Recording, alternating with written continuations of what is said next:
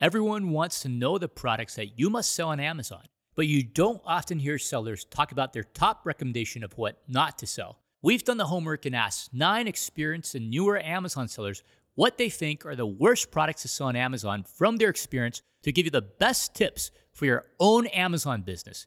Check it out.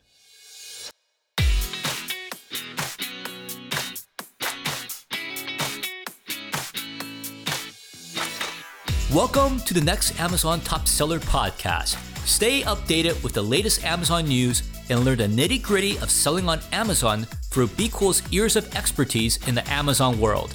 I'm Samuel, and I am the host of this podcast, brought to you by the fantastic Amazon experts in BQool. Let's start our journey to become the next Amazon top seller. First, let's hear from Ryken Profit, who sells over 50K per month on Amazon FBA, what he thinks are the worst products to sell on Amazon.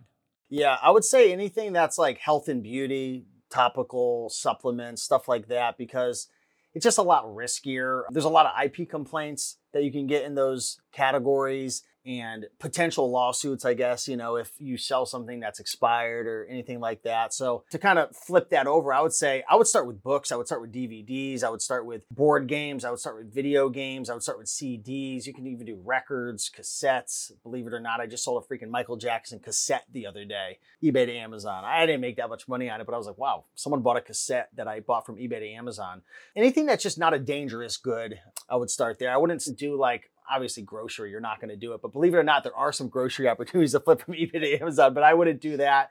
I wouldn't do clothing as well. Clothing, you're going to get a lot of returns. I wouldn't do electronics in the beginning. You're going to get a lot of returns, especially if you're doing used. I do all new, by oh, the all way. brand new. So I'm all brand all new. brand new, not Yeah. used items. Mm-mm. Only used I'll do is books because I'll never sell a book as new because there's people getting sued now selling books, especially textbooks. You have to be very careful. Uh, there's a lot of sharks in the water now. We can talk about that another time. There's plenty of opportunities in books, but there's some things you need to know. Next, let's take a listen to what Matt Thompson, seller and director of coaching for Jim Cockrum, think are the worst products to sell. electronics, hazmat, Hazmat, okay, Mhm. dangerous products. right? Unless you're set up and able to merchant fulfill. And that's where everybody's entrepreneurial fingerprint is a little bit different. Everybody's skill set is a little bit different. So you've got to kind of look at what you do best first and try to kind of expand from there. What do I know the general public, what do I know more about than the general public? That's what I always tell my coaching students to start with. A leader in the Vietnamese seller community and a top seller, let's hear what Lou thinks are the products to avoid. I always tell this to uh, all of our staff and also our, all of our friends and new sellers started is that you should never sell anything that wouldn't give you a peace of mind.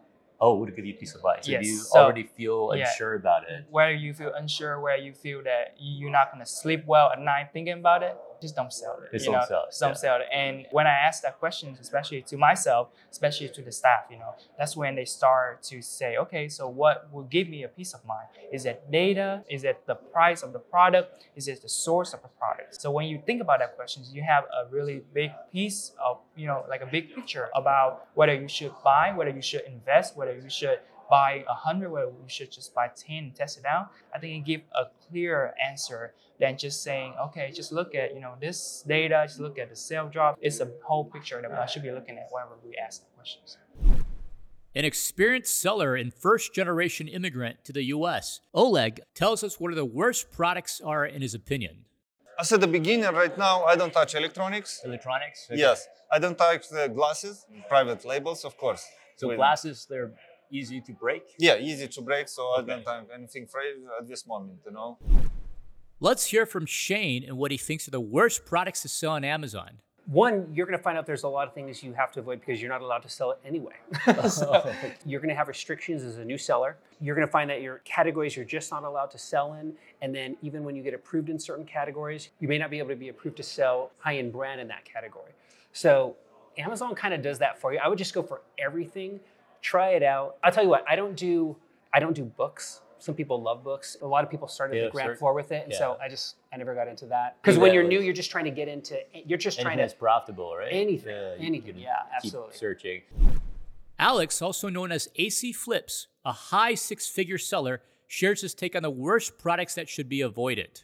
I like to stay away from like glass products. I did try to buy a couple of those early on, and a couple of them broke, and then there goes all your profit margin because once they get returned to you, they can't be resold basically. So oversized products are a little tricky um, if you don't know what you're doing or if you don't have the right margin built in. They can kind of burn you on the profit side. You know, as a beginner, I wouldn't recommend like massive products. Sometimes you can find in like the sporting goods section some oversized products or rackets or anything that's you know a little bit larger. But basically, if you stick to smaller, easy to ship products, that should be a good starting place. And then once you really understand the fees and everything, you know, you can look into some of those oversized products because there are some good margins there. You just got to know what to look for.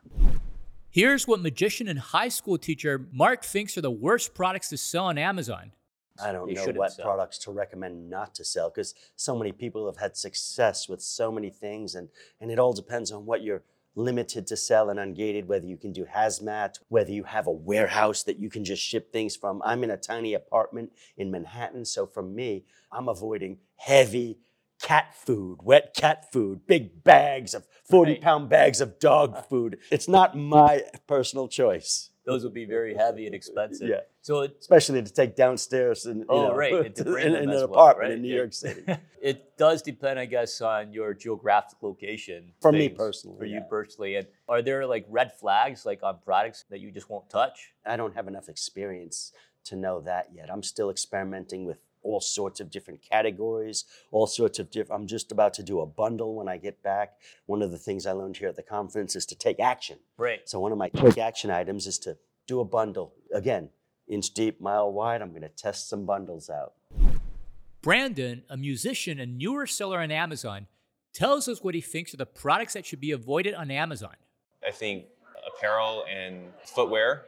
I think all of us kind of have a general sense of, you know, in your own experience, like things that you've bought that you typically return on a regular, or you know of other people that, that return those things. And I, I've heard a lot of other sellers, you know, here at this conference, here at the Proven conference, that there's been some frustration with with those categories. I know there's like a much higher potential upside for those things, but it's also a lot more hassle to deal with like the returns for those things. So personally for me, like my idea of success, one of those things is like very rarely having to deal with returns. And I think that anybody who is who thinks like I do, I would say, you know, stay away from those things that are going to have high return rates such as apparel and shoes. I mean, everybody gets something, and then the shoe might not be the perfect wear. You might not like it. The clothes might look not as.